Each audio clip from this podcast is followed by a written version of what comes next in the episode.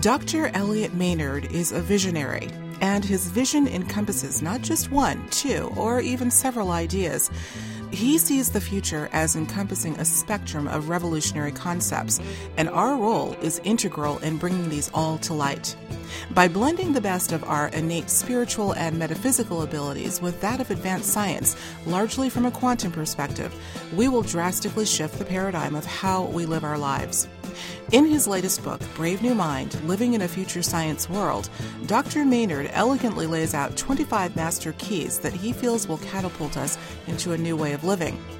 In our conversation, we discuss some of these ideas, concepts like the art and science of dowsing, the importance of utilizing intuition, and why children should be encouraged at a young age to develop this ability, the power of coherent prayer and meditation, and even the reality of extraterrestrial healing centers currently in operation today. Though challenging to cover all that he lays out in this book, we managed to touch on some important concepts, just enough to get us all thinking about what we each are capable of achieving when we utilize our brave new mind.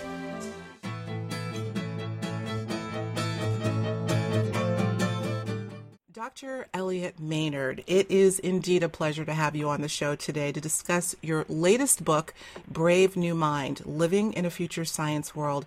And I got to tell you, this is truly what your book suggests and really gets into, that in order for mankind to evolve to a new level of consciousness, it will require a blending or a synthesis of both left brain linear logical thinking with right brain intuitive quantum processes. Now, the latter we've certainly spent a great deal of time discussing on this show. I have to tell the audience, Elliot leaves no stone unturned in this great book of his. You know, you organize the book into sections that you refer to as master keys, 25 of them to be exact. But within each key are a plethora of ideas from which we can beautifully integrate this future science. And I'd like to have you touch on some of those today. If we can, Elliot, let's begin with the subject of dowsing. You had some very early experiences with this very old divining modality, and they've stuck with you. So if you could give us some background on your introduction to this process and how we can utilize it today as part of this future science paradigm.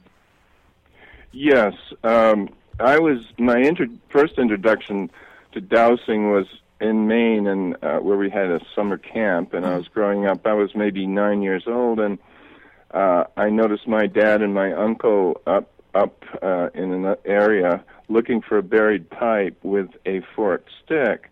And so I was fascinated with this, and I remember going over the pipe, holding the forked stick under a little tension. And when I went over the pipe, it pulled down so hard, it actually tore the bark off the tree branch. So later on, I was taught by a master dowser from England on the principles, and what I use is a couple of what you call L rods, and they're just pieces of welding rod or coat hanger wire that in the shape of an L, and you hold a short limb in your hand, and you point them straight out. Now, different people who douse have little different systems of their own, so this is something that you just need to know. You set this in your mind so that when you get to a certain place, the rods will open or cross as you set this in your mind. And that's where these pipes are buried. Now, I've later on found that many well drillers and people from the electric companies and other utility companies have these in their truck, and they use them. I've seen this happen so many times. It's really quite hilarious. Huh, that's very interesting. I read that in your book, and you know, I have to say, my husband and I had ran a telecommunications company, not electrical, but low voltage, I guess you would call it. And so we knew a lot of the contractors. And to hear you say that, I wonder if this person had L-rods in their car. That's something that you would not know. Very interesting. Well, I'm going to ask you, Elliot. We're talking about a science, essentially, a technology, and yet there's a spiritual aspect, I think, to this as well. Where do those two sort of coincide or cross? Well, what L-rods or pendulums and other dowsing-oriented devices do is simply provide a little crutch for our mind so that you can get feedback from your own intuitive abilities and build these up. Now, the beauty of dowsing is that it isn't just used to find buried pipes and power lines. There is a whole field, especially in Canada, where they use psychic archaeology to the point where one person has a an official government project that has been funded because he was so successful compared to other archaeologists. They couldn't simply deny what I like to call a shattering glimpse of the obvious. The wonderful thing about dowsing, and I would teach this to children in their earliest levels because it helps them really get a handle on their intuitive senses. You can answer questions with those L-rods. That means you can put these questions up to the cosmic information field, and you'll get the best answer. The key is to learn to ask the questions properly. This is a wonderful ability for young children and anyone to have. It's almost survival, data mining, you know, picking the right priorities and questions. Right. Well, I know, as we were saying offline, that I've dabbled in dowsing a little bit. I have used L-rods, I guess, is what I was using. Hangers, essentially, is what I would do, and I would clip them and create L's. But I also use a pendulum, and typically for people that don't know how it works, the pendulum, the weighted pendulum, what you typically look for is, or program it to denote yes with a certain motion, no with a certain motion, or I don't know with a certain motion. Typically yes is clockwise, no is counterclockwise, and oscillation is I don't know. The trick I found, tell me what you think about this, but the trick that I think you have to do is to be able, yes, to ask the questions properly, but to get your left brain out of the way. You know, what I tell people is if you're going to try this practice, start practicing on things that you really are kind of neutral about, because I think if we're looking for these very big life-changing answers, we can kind of influence the movement of the pendulum because we're not really being objective about it. Absolutely, right on. And this is why this is such great training for anyone, and especially busy people. I carry a set of these in my car, in the glove box. I carry them in my computer bag, and if I'm in a hotel and I can't find them, I'll take an old coat hanger and bend it until I've got a couple of L-rods. So this is something any child anywhere in the world who can find some old wire or a coat hanger can make for themselves, and it's like, wow, I have a new internet connection with the cosmic computer in my consciousness. I think that's great. So exciting. One more thing on the dowsing. There's so many subjects that I want to get to today. But I also find it compelling, Elliot, that the process of dowsing, really any form of divination, is simply a conduit by which our consciousness operates. In fact, I think our bodies can also act as a divining tool for our own consciousness. And, you know, I know that you mentioned in your book how some holistic practitioners will use muscle testing or kinesiology, I want to make sure I say that properly, to obtain information about a patient's health. Therefore, the body is sort of like a virtual dowsing tool. Wouldn't you agree? Yes, and I've got a funny story about that. Yeah. I several years ago, I worked with one of the foremost alternative medical professionals who trained people in the techniques of, infusion and chelation therapy and all of these things. And I went to his clinic in Alaska at one time, and he was doing some work on me, and he kept sticking his arm out and having me pull it down. The person that was traveling with us at the time was also a kind of a chiropractor, and he complained to him that he had a sore arm because he was so mental in his ability to douse. Kinesiology, the way it's used now, is simply another form of dowsing. But the doctors it's kind of got a little mental tweak so that they can relate to it. So this was a backroom thing. So many times these guys will go into the back room and do a little of that kinesiology on themselves with their own fingers, usually. But he was so focused on this mentally that he actually had a problem with his shoulder. You don't have to do it that violently, but it's just kind of a funny story. There are many practitioners who use this but don't tell their patients. But don't talk about it. Isn't that interesting? I'm not surprised. I'm not surprised. Well, this subject to me relates to the whole idea of not necessarily dowsing, but divination. That's remote viewing. In your book, you talk about this and how this too can be used as a part of the future science, remote viewing. How would this be useful for the layperson, Elliot, who would like to explore this form of psychic development? Well, first of all, if we can just, you know, the term ascension frequency, it's a certain critical point where we have to get to as a certain critical mass of the human race. And our vibrational frequency has been speeding up exponentially. Mm-hmm. And also, at the same time, we've been hit exponentially by a number of new factors which are pushing our evolution. They're forcing us. In the same way that wars and tragedies have in the past.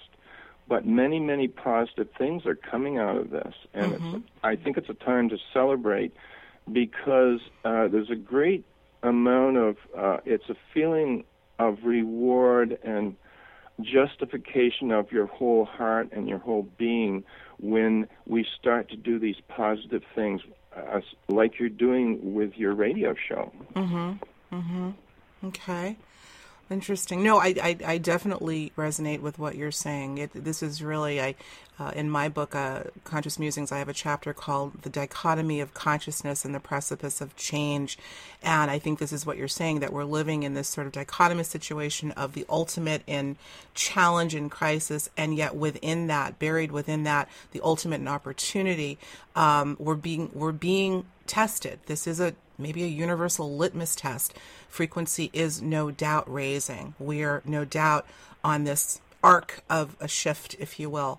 So it's very interesting. Well, in the book, I tell about this in this way that we have been moving into this, and all of the work that was done sitting in a cave for 30 years, and I've known people that have some Tibetan monks that did this. I have a very close friend who works with the Dalai Lama, was hand-trained by him, mm-hmm. and he told me that, you know, he went in a cave for 3 years, and then he quit the monastery and married an Australian lady, had a child, came back, and he now has a young Tibetan wife, and he's very happy. But, you know, there are so many incongruous things that are happening, mm-hmm. and with this new field, I decided that the old things were not working. Kill or be killed, survival of the fittest, that's right. The rise and fall of empires, and the great rape of whole forests, especially in Europe and other places, to build war machines and all of this. So what I've created in this book is a whole new operating system, which allows us to respond to these changes which were unheard of or unthought of even 2 decades ago. Mm-hmm. Yeah. Well, I think it's great. It's, I think people are naturally gravitating toward this sort of thing. I'm finding in my work more and more people are willing to talk about these sort of modalities that you mention in your book and are really, I don't want to use the term desperate, but very anxious to start to implement these things.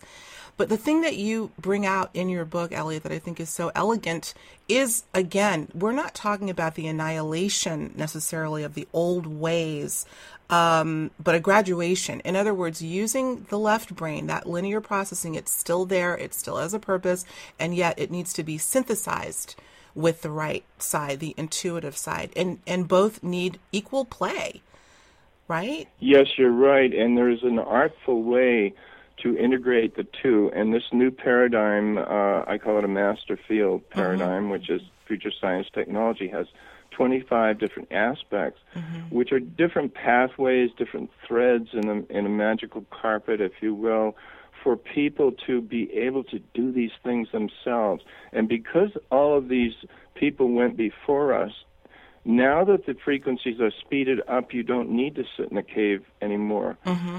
For 30 years or sit under the bow tree. Now, I tell people look at it this way with the intuitive mind and the linear mind, that you have a reel-to-reel tape deck or a VHS cassette, and when you want to go to a specific part on that, you simply wind it backward or forward. Now, the quantum field is more like a compact disc, where the laser goes directly to that point in the field immediately that you have requested the information, that specific piece. And the quantum field has always been there. And I believe great masters like Leonardo da Vinci used this and tapped this, and the saints.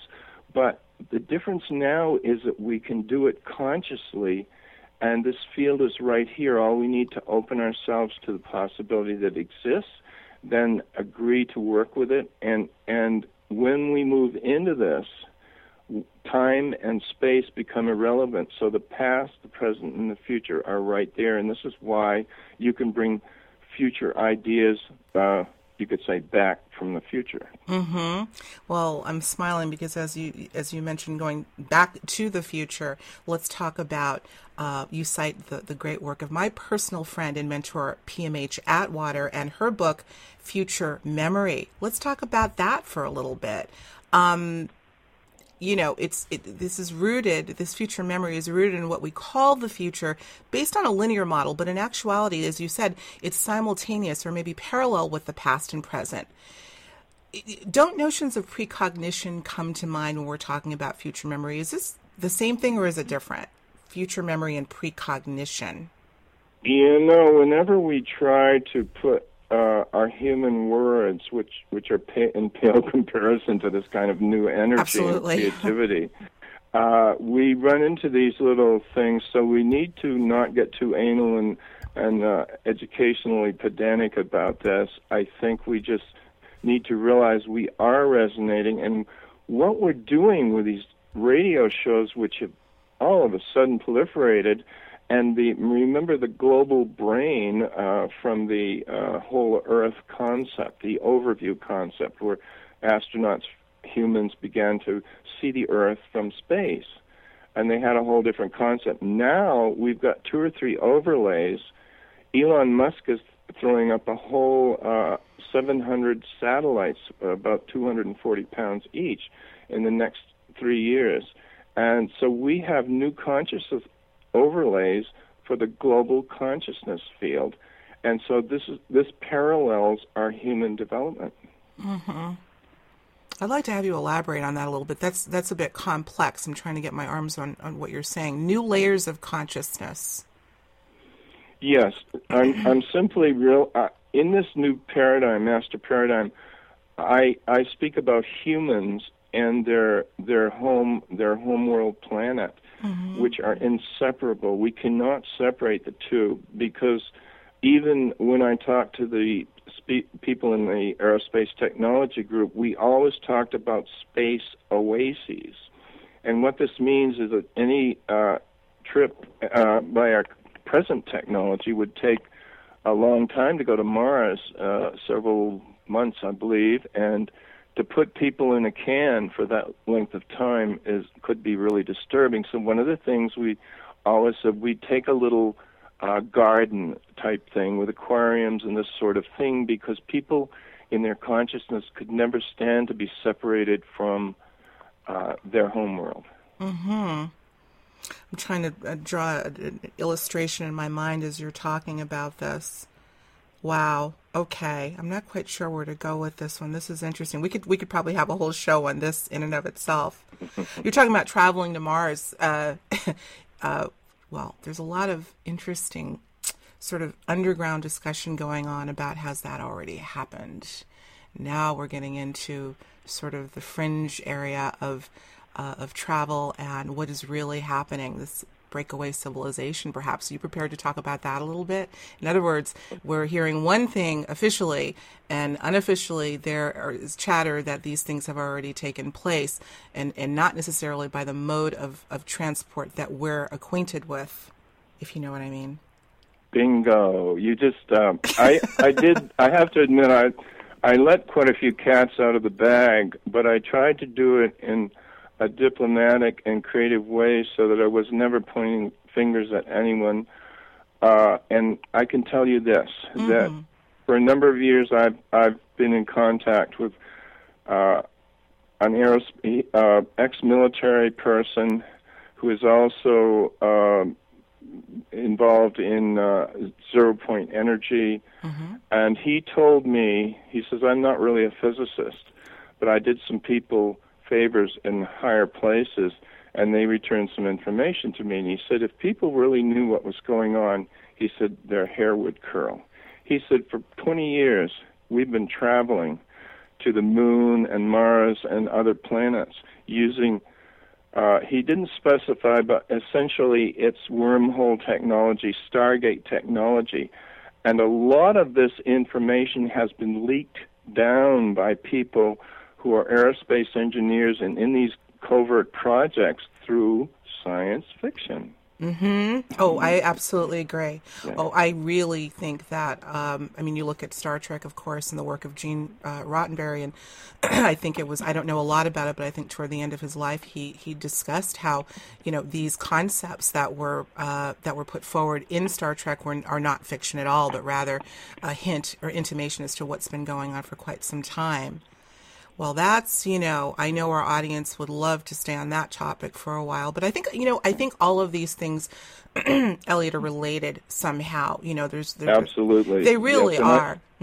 That's why I wove them into this fabric. And, you know, in many ways, I can't take responsibility for this book, because when I finished it and when the type was transferred into the final format, I could see the book with new eyes, and I looked at it and I said, how the hell did I write that book? I can't believe I did. So I'm sure you have had the same feeling, and many of our listeners also. Mm-hmm. And this is what is happening, because the more we're able to talk and share these experiences, the more it becomes part of our whole daily life, and the consciousness, the global consciousness, is shifting at light speed. I think so. I think you're absolutely right. Well, look at how burgeoning the alternative media industry, I wouldn't call it an industry, but the idea of alternative media is as compared to mainstream, because this is where you find this sort of information. And,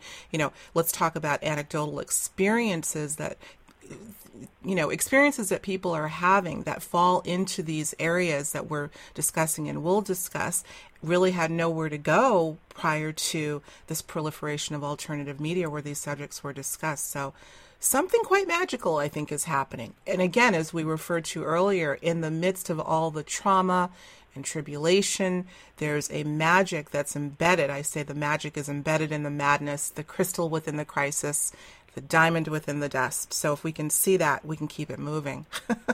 Wow, I love the crystal within the crisis. That's a beautiful metaphor. Yeah, I'm a crystal collector as well, and you know. Oh yes, I have. Yes, and I was going to say that, you know, it is so heartwarming and encouraging, the feeling that happens when we are able to share, and I say we to include all of our audience, to share these things without conflict, mm-hmm. just like a family would sit and talk about them. And I write about the 100 monkey phenomenon, yes. mm-hmm. and that's simply when we get a critical mass of coherent people who agree on some basic tenets, then we can have amazing power. It's like fiber optic technology is current. Coherent light, mm-hmm. and when we get coherent, a very relatively small number of coherent consciousness people, either making prayers or simply making statements and agreeing on them, have an amazing power to change the world. And I write about this too, about invincible defense technology. Uh-huh. I think that's profound. And I did read that section about the 100th monkey. I really didn't know the origin of where that came from. But what I picked up, and if I'm understanding correctly, is that over a period of time, if you have a group of, in this case, monkeys that were, they were eating what was it? Sweet potatoes, I think, that were in the sand. And what started was sort of this trend, we'll say, where one of the monkeys would clean off the sand from the sweet potatoes and put the sweet potatoes in the water to clean the fruit or the vegetable and then eat it. But then others would they would consciously see this act and they would replicate it.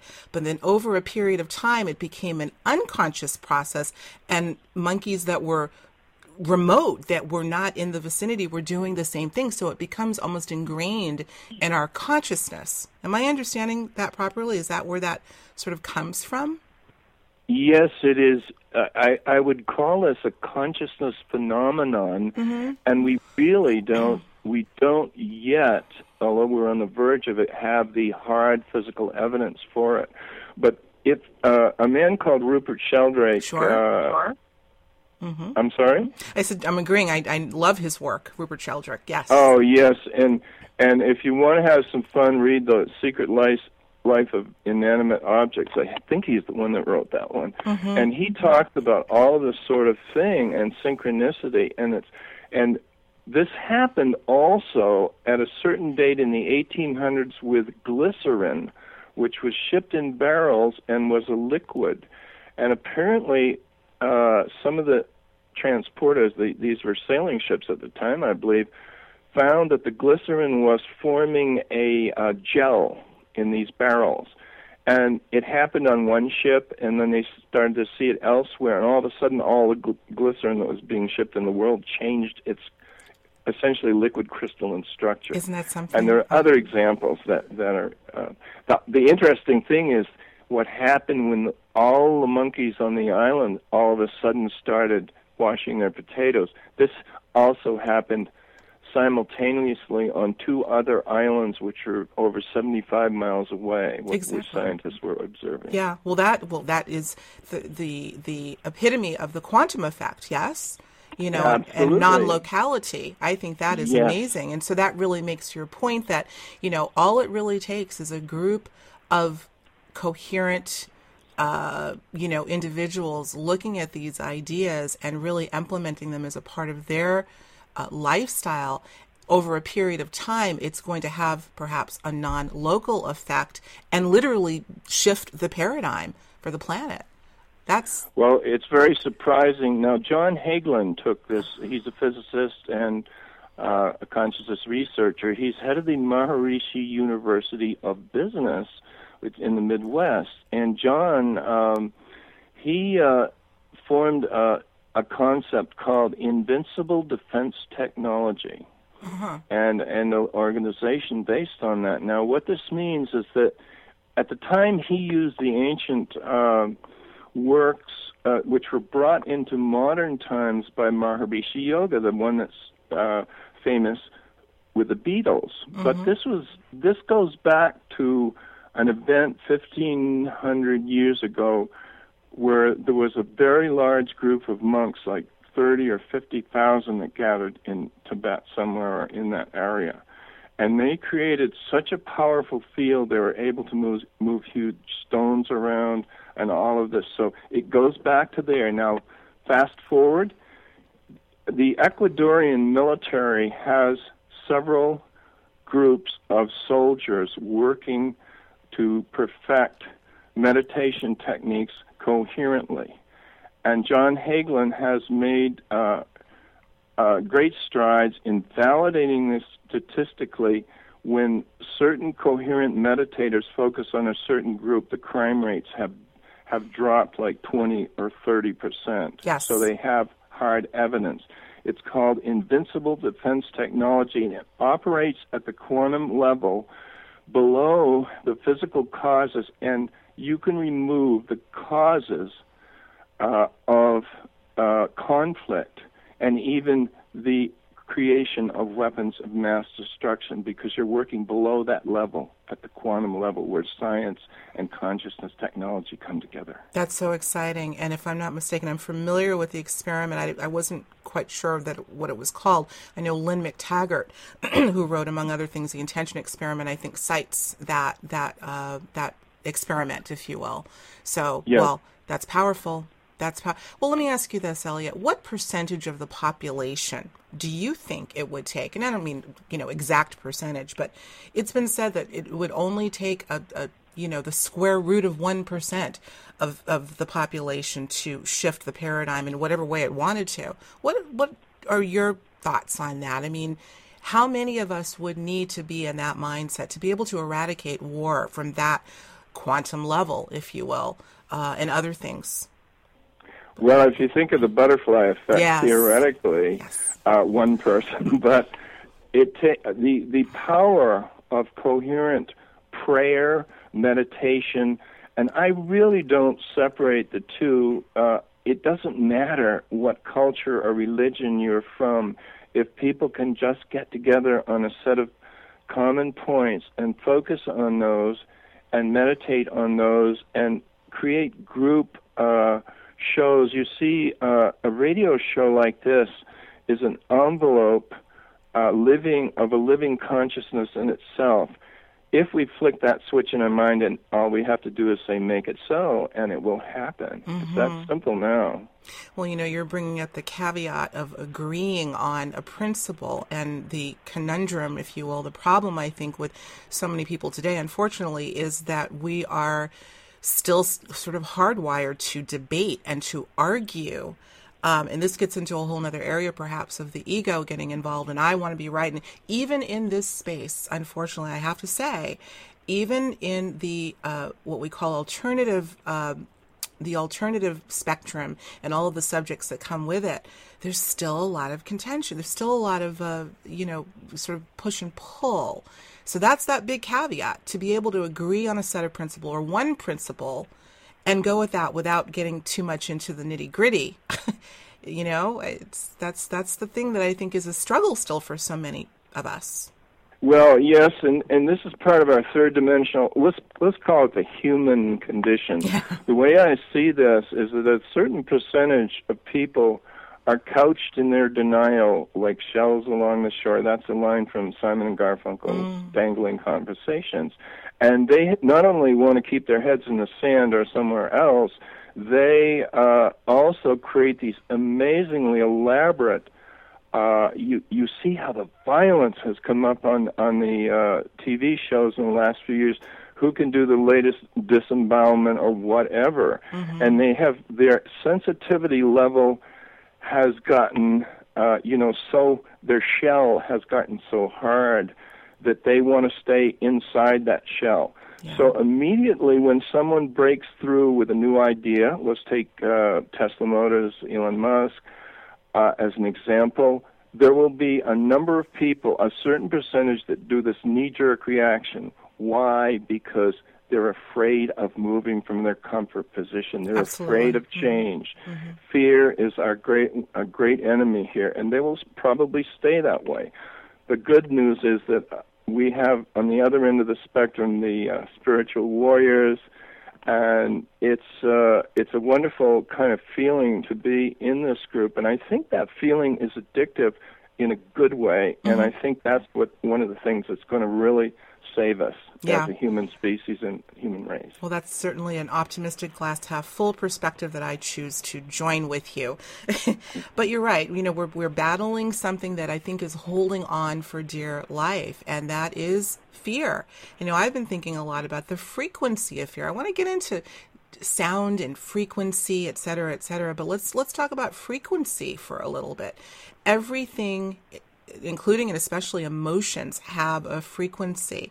And when you think of fear, what we just mentioned here, it seems to be a very, when you look at a radio dial, I love this analogy of a radio dial. You've got 88.9 or thereabout at one end of the spectrum, 107.9 at the other, the higher end of the spectrum. It seems like there's still a lot of people that are in that lower fear frequency on the dial.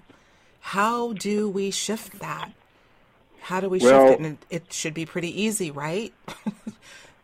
Theoretically, it's pretty easy because we can, once we set a coherent frequency and learn how to hold this properly, we can also bring in certain technologies to amplify this. We can create positive, let's remember that it's not a subliminal thing in any kind of negative way, but we can energize these radio shows, pictures, all of this.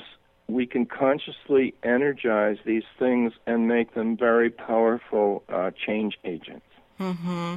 We have that ability. We're just now starting to really talk about it and share it. And the delight of this is the fact that anyone can start getting involved in this from their own center and develop their whole life around this. Mm-hmm. I agree with you. And I'm thinking about modalities, tools that we might use to aid us in this process until we can do it without the aid of external tools. Let's talk about sound for a little bit. I really resonate with the idea of using sound as a shifter of frequency. And you also talk about this in your book. Let's talk about sound. What's this all about? Oh, I think, you know, I did a lot of, with my previous mate who, for 35 years, she was a celebrity psychic, and we traveled around the world with Guns N' Roses. And I love the energy of rock concerts. And, you know, that kind of energy can be turned to the positive. And music and art, are especially music, is a universal healing force. And witness the Israeli-Palestinian orchestra and that sort of thing. And it just unites people because they get there and they say, we're musicians. We want to jam together. You know, we don't care. I've sat down. I worked in the Middle East, and I've sat down with Israelis and Palestinians, and we said we could go have some tea or a few beers and solve all the problems in about 20 minutes and Absolutely. Then shake hands and be happy. Mm-hmm. But it's our damned governments doing this. I hear this again and again. It's our government policies. Mm-hmm. They don't have prejudice necessarily against other races and countries. It's the governments that put this image up for people to see. No question about it, yeah. You and I both have spent some time in the Middle East, and boy, what a different perspective when you go over there. Especially for ladies. And that's, I'm really, really... really an advocate for the new spirit of women to emerge. My God, we've had enough testosterone, have we not? Really? Oh yeah. Well, that's a subject that's coming up as well in terms of, you know, looking at sort of the underground history, the unofficial history of how the female energy was squashed. You know, where we once lived in an egalitarian society, it moved into a patriarchal society, and that's where that testosterone took off. So yeah, all of these subjects, very interesting, are finally starting to come to the fore, and our unofficial, what I call unofficial history, is starting to be revealed. So all of these things are tools to help us. I want to stay on the sound thing for a little bit, Elliot, because I think this is so cool. I want to talk about the Schumann resonance, which I'm somewhat familiar with on a cursory basis. In your book, you cite an experiment that took place in the year that I was born, 1963, everyone. Now you know how old I am. In which, if I want to say this properly, Professor Rütger Weaver of the Max Planck University. He took a group of individuals to an underground bunker for 4-week intervals. He purposely isolated them from what is known as the Schumann resonance, which is a natural frequency that our planet emits. He wanted to see whether the absence of this frequency would affect individuals in any way, whether adversely or to their benefit. The results were quite stunning. Could you talk about that a little bit? Yes, this was way back. This was quite pioneering in its way. Yeah. Essentially, they cut the students off from any EMF electromagnetic frequency smog. We call it electronic smog, and they spent some time in there, and they became very restless. He monitored their activities and all this sort of thing. And at some point, after a couple of weeks, he put this machine down there which created the 6.8 beats of the heartbeat of Earth, the so-called Schumann resonance frequency. And they started, they had headaches, and all of these went away, and they returned to much more normal. Now, This has been evolved and evolved so that there are many devices on the market that will help reinforce this. But what has happened with the electronic smog, this heartbeat of Earth, which affects all living things, and they're synchronized and resonating with this, has been so disturbed by all of these cell phone towers and on and on and on, and other electronics, that it's shifted. And how this is created is it's created by thunderstorms within the atmospheric cavity, the top of our atmosphere, the ionosphere, and the surface of the Earth. And thousands of these storms are going off at any particular moment on some part of Earth. It resonates this cavity like the ringing of a bell. So this is very important. It's something that we could actually put out cell phones and cordless phones, and theoretically, this is my idea, that create positive energy and healing energies if we really wanted to. Of course, it's going to cost some money for the research, but people are getting more and more discriminating about this now. Uh-huh. That's very interesting because, well, I want to use this experiment back in 1963 as kind of our marker, and the idea that this, what we call electromagnetic or electronic smog that we are being bathed in virtually every day, that is really something to think about. You know, I tell people that may not be aware of the subject that please, as much as possible, keep your cell phones away from you. I do not bring them up into the bedroom or any other device for that matter. But not just the cell phones, but the towers themselves. Of course, we're dealing with the smart meter issue now, microwaves, et cetera, et cetera. So what you must assume, I guess, is that are we being shielded from this natural frequency that the planet emits, the Schumann frequency, Schumann resonance, because of all the smog? Is there literally a barrier there between us and that natural beat? Absolutely, and this is it's hard to get away from it now anywhere in the world, but it's possible. And of course, I had a very high-level scientist tell me that if you got yourself down in the earth in a cave which was isolated, that's maybe 50 or 100 feet underground, that it is very much easier to meditate because this is so much more of a natural environment in the sense that it's shielded from all this radiation, which is really pushing the human consciousness into a new evolutionary state. The whole point of my book is we cannot solve the problems that have come up, these evolutionary pressures, which, you know, they're put there to help us evolve in one sense. I agree. We cannot survive them unless we begin to use a new way of using our technology and putting it together with consciousness technology and coming out with something which is synergistic. It's greater than the sum of the parts. Wow. Mm-hmm. Well, you mentioned that all of the devices and technology that we're using that are adversely affecting us could possibly be reversed so that it works in tandem with this natural frequency rather than blocking it. Is that what you're saying, that there's a way we can do that? Wow. You know, there's a whole new key that you just created, so hopefully you can elaborate and bring in other guests on your show. It's wonderful when this kind of show is done at such a high level, in my opinion, and of understanding from your part and your guests and the topics themselves, because only 2 or 3 decades ago, you know, anyone would have pretty well gotten roasted that put this kind of stuff out. I can attest to that because I actually came from mainstream media many moons ago here in the Boston area and then some other markets. So I remember I worked at a radio station, which is still in existence, KISS 108, WXKS. Oh, I remember that. Absolutely. Yeah. That's where I cut my teeth. And we actually were probably pretty pioneering because we did have an astrologer on.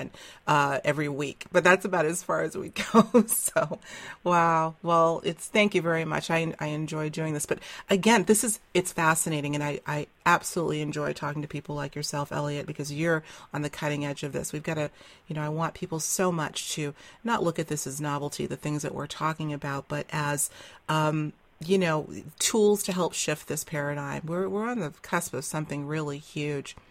I'd like to tell you about a little experiment I did with sound, if you would indulge me, and the audience, if you'd indulge me.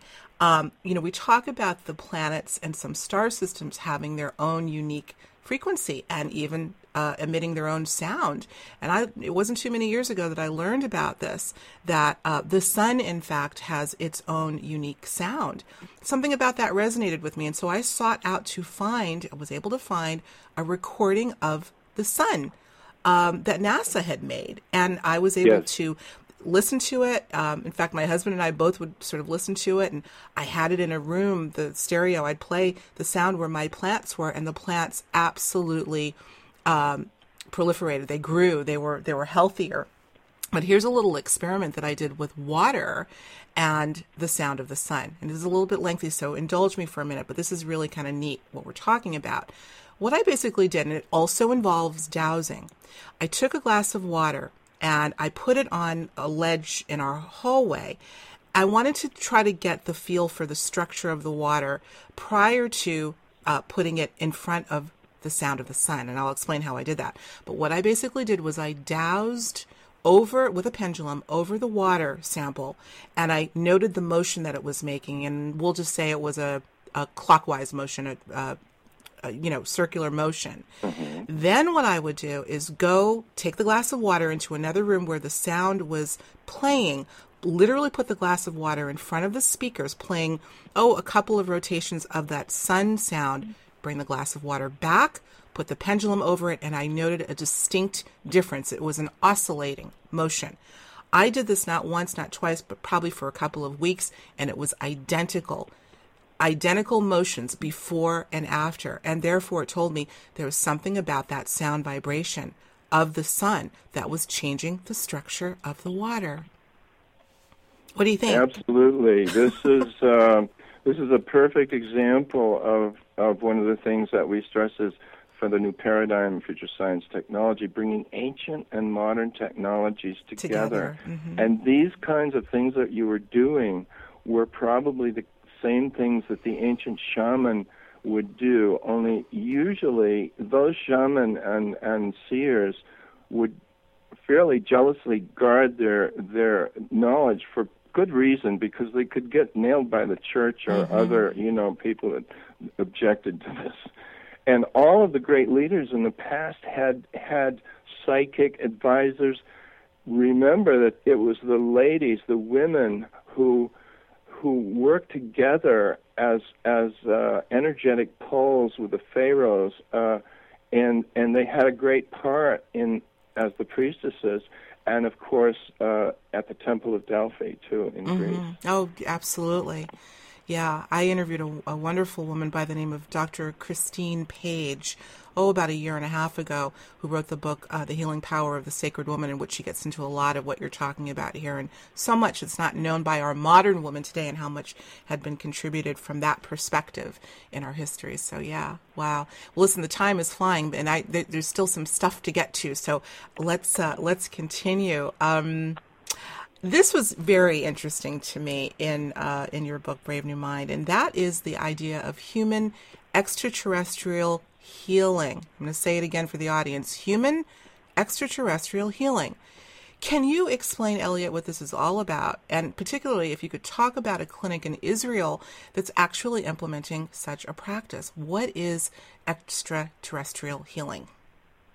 Well, there was a gentleman named Adrian D.V.I. Advir in Israel, and he started to become, I think it was a computer technician or scientist, and he got interested for one reason or another in more psychic technologies, and so he consulted a seer or reader, whatever, in that country, and they got this apparently call or idea coming down, channeled that this group of alien, ET doctors wanted to establish an etheric clinic, in other words, in the etheric realm, so it would be attached or adjacent to his existing clinic that he worked with.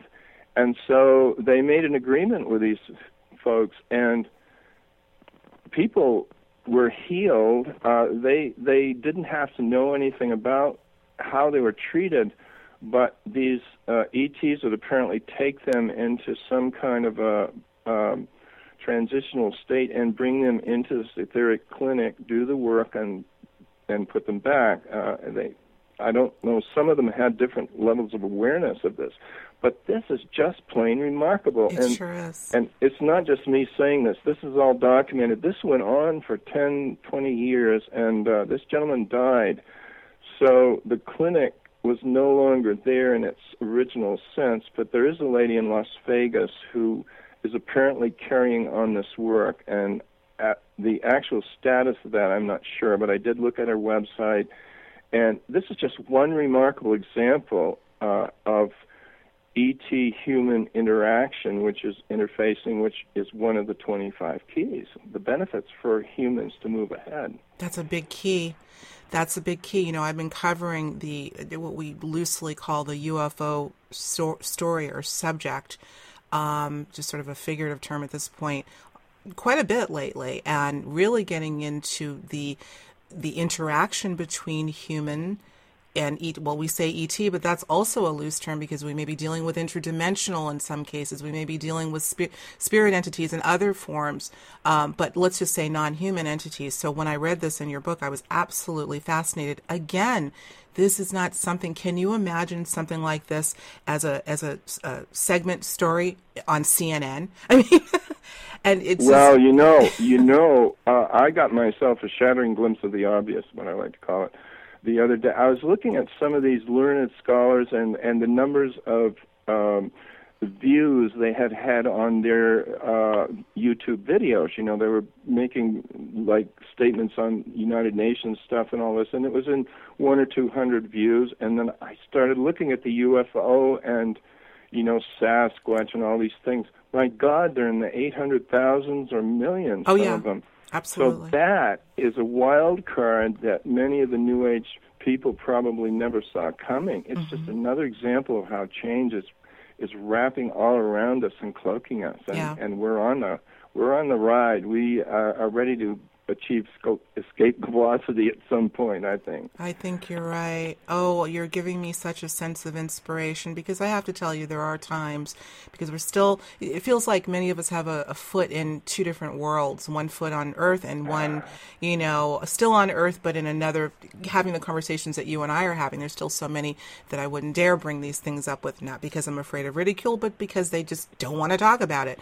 But that is, I think you have to really look at doing juxtaposition, putting, what you were just talking about, the view of the mainstream, the stories that are coming out through the mainstream and their YouTube channels versus these much more interesting subjects that people are really starting to attach themselves to and finding validity in.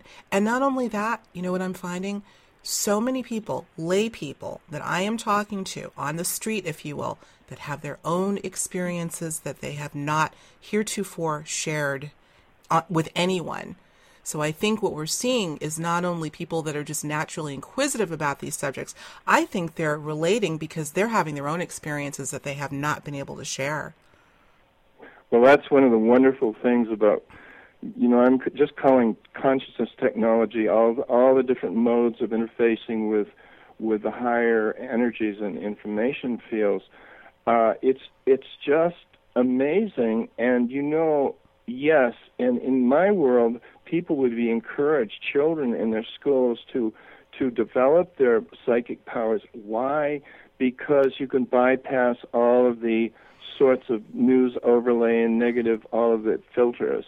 And having this power, this empowers people everywhere, no matter how poor, if they have some level of communication, some access, and especially women in those countries where things are so restrictive. It's a very heart-wrenching thing to see the way they are and live in, I lived in Kuwait for a while, and yet those ladies, when they're allowed to get into a public venue, are so strong from rising from this repression that it is just the most heartwarming thing. And you've seen many of these things in these war-torn countries where ladies are leading new movements for liberation or for just greening or driving cars. They want to be able to have their own driver's license. They can't do that in Kuwait and Saudi. Yeah, there are a lot of people that still don't realize that's going on. Yeah. And again, I think one of the points that you made earlier at the top of the interview is it's through challenge, and it seems like the more heinous the challenge and the evil that's going on, the more people are pushed to see what they're really made of. I think this is a case in point. In a very sort of convoluted way, these challenges and this, inequality on all levels is, I don't know, on some level might be a blessing in disguise because it's forcing us to see who we really are and what we're really capable of and getting through this. So, well, before we close out, I want to discuss two forms of communication that you bring up in your book. That is after-death communication and animal communication. These are two distinct topics, and yet I think that there's some connecting factors. Beginning with animal communication, that's a big one for me because, as some in the audience may know, I've written extensively about reincarnation of our animal companions. So this naturally caught my attention. Would you be willing, Elliot, to talk about the experience that you had with the passing of your male 19-year-old male cat named Daisy? It's precious. Yes. And how this cat made his presence known after his own passing. Yes, I had my wife and mission partner of 35 years. She was a celebrity psychic, and we traveled all around the world working with rock stars and other people.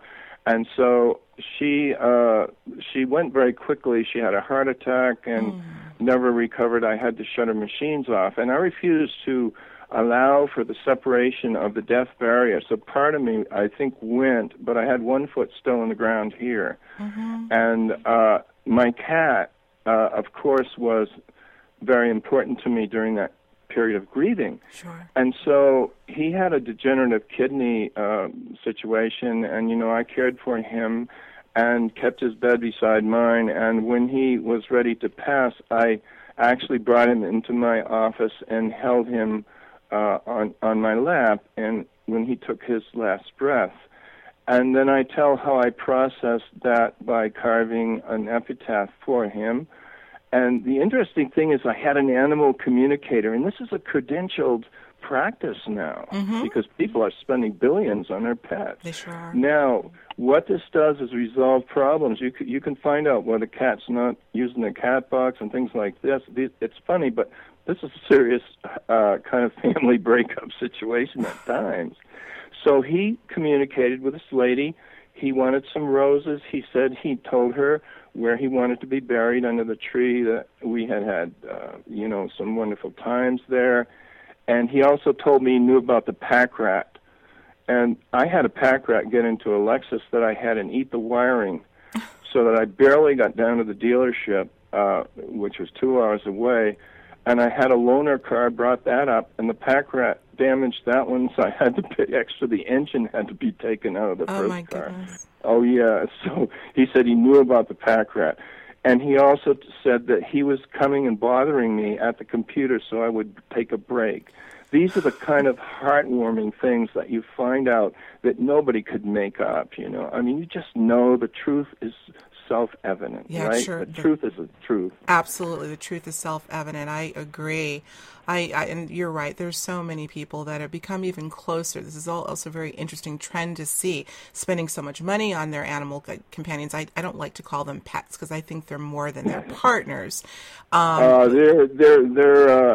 think they've taken a far greater role than, say, 50 years ago when dogs and cats were kind of around the neighborhood and in and out. They're pampered, and they're very special animals. They are, and the fact that we're recognizing that, I think that is also somewhat encouraging because I think we're starting to realize that, well, first of all, they know how to teach unconditional love, that's for sure. Yes. So it's a wonderful thing.